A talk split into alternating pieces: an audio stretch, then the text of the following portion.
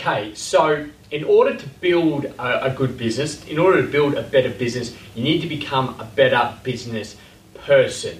Now, to become a better business person, you need to get rid of some of those limiting beliefs on what you think you can do, or, or the things that maybe you're telling yourself that you can't do.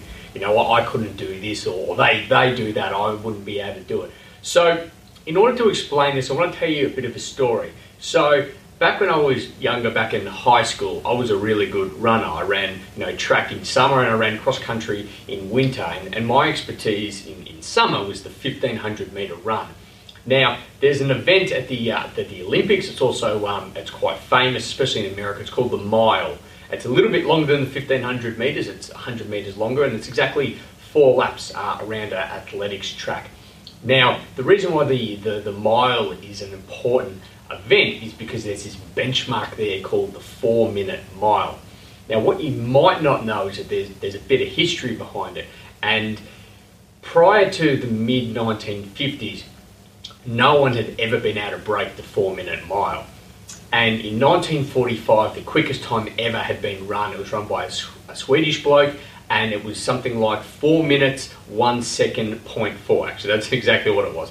four minutes, one second, point four. Now, that record stood for almost ten years. And in that time, people were saying, that's the quickest mile time we've ever seen. You know, it's never going to be broken. You know, um, the human body's been pushed to its absolute limits. You know, people are going to die if they train, you know, as hard as they can to try and break it. Um, you know, we should just celebrate what we've got. Now, on the sixth of May nineteen fifty-four, there was a, a, a P O M called um, Roger Bannister, and he ran the mile in three minutes, fifty-nine point four seconds. He was the first person ever in the world to break the mile. And this was almost ten years after the, the, the second quickest time had ever been run. Now, the super important thing here is, you know, um, you know, Roger actually made it happen. He bought it alive. You know, for ten years, it was all this negativity and you can't do it, it's not doable. You know, you could imagine being a runner back then, and, and the mile was your specialty.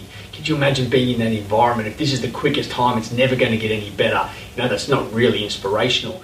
Roger Bannister broke the world record. Now, here's where it gets interesting, is forty-six days after he broke the world record, Roger Bannister was in another race with an Australian bloke by the name of John Landy, and both of them ran sub four minute mile. So here's the thing, prior to that date, no one had ever been able to break the mile. ten years before it, they came close, but no one's ever able to break it in that period between the forties and fifties. Suddenly, Roger breaks it, he brings it alive, and now, just after it, just two, you know, not even two months after it, he's broken it again, and an Australian has broken it, and then that just continued. More and more people started um, breaking the four-minute mile. So, you know, that was a very pivotal moment. You know, it was almost the tipping point in people can now see it's actually doable, and and people just started being able to run it. But it's interesting that before that time, all these limiting beliefs held people back. And the, you know, the funny thing to, to have a think about is,